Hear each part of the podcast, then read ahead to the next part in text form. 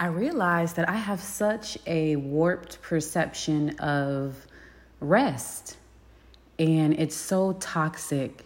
And I feel like I've been abusing myself and not even, excuse me, realizing it.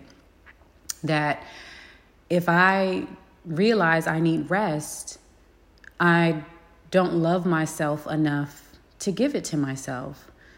And I ask myself, why am I doing that? Even with hiring two new employees and having people, you know, ensuring that the Success Uncensored brand is still moving forward, I still feel like I don't deserve time to rest.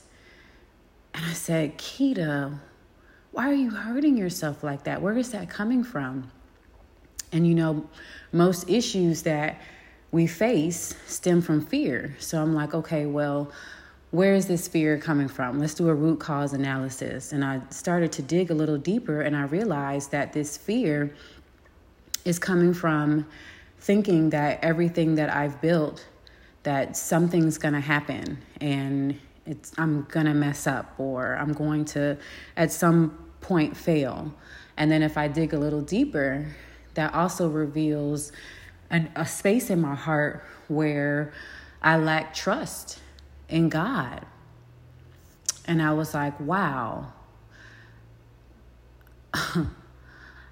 this amazing God that one of the most of favorite things that God has ever said to us, to me, in Ephesians 3:20, that he can do immeasurably more than we can even ask or imagine to know that we're loved by Him, that we're His treasured possession, heirs, and to still doubt.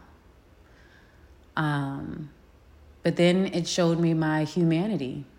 And in showing me my humanity, it showed me the grace of God and how grace extends love, this space to learn and grow. And I said, wow, I have an opportunity to change that thought pattern. And I'm going to do something about it. And I'm going to do that now. I'm going to make a decision that I no longer want to subscribe to that false belief, that I choose faith and love moving forward for myself and that way to better extend it to those around me. And I am embracing resting when I need to with open arms and an open heart. And to all of you who are listening, what is it for you?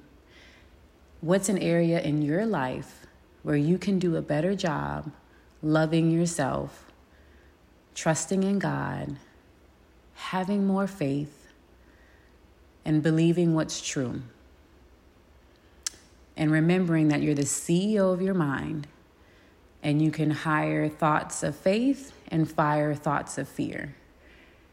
And so we can make a choice. You can make a choice, whatever that area is for you, to operate in more faith because that's where the love is.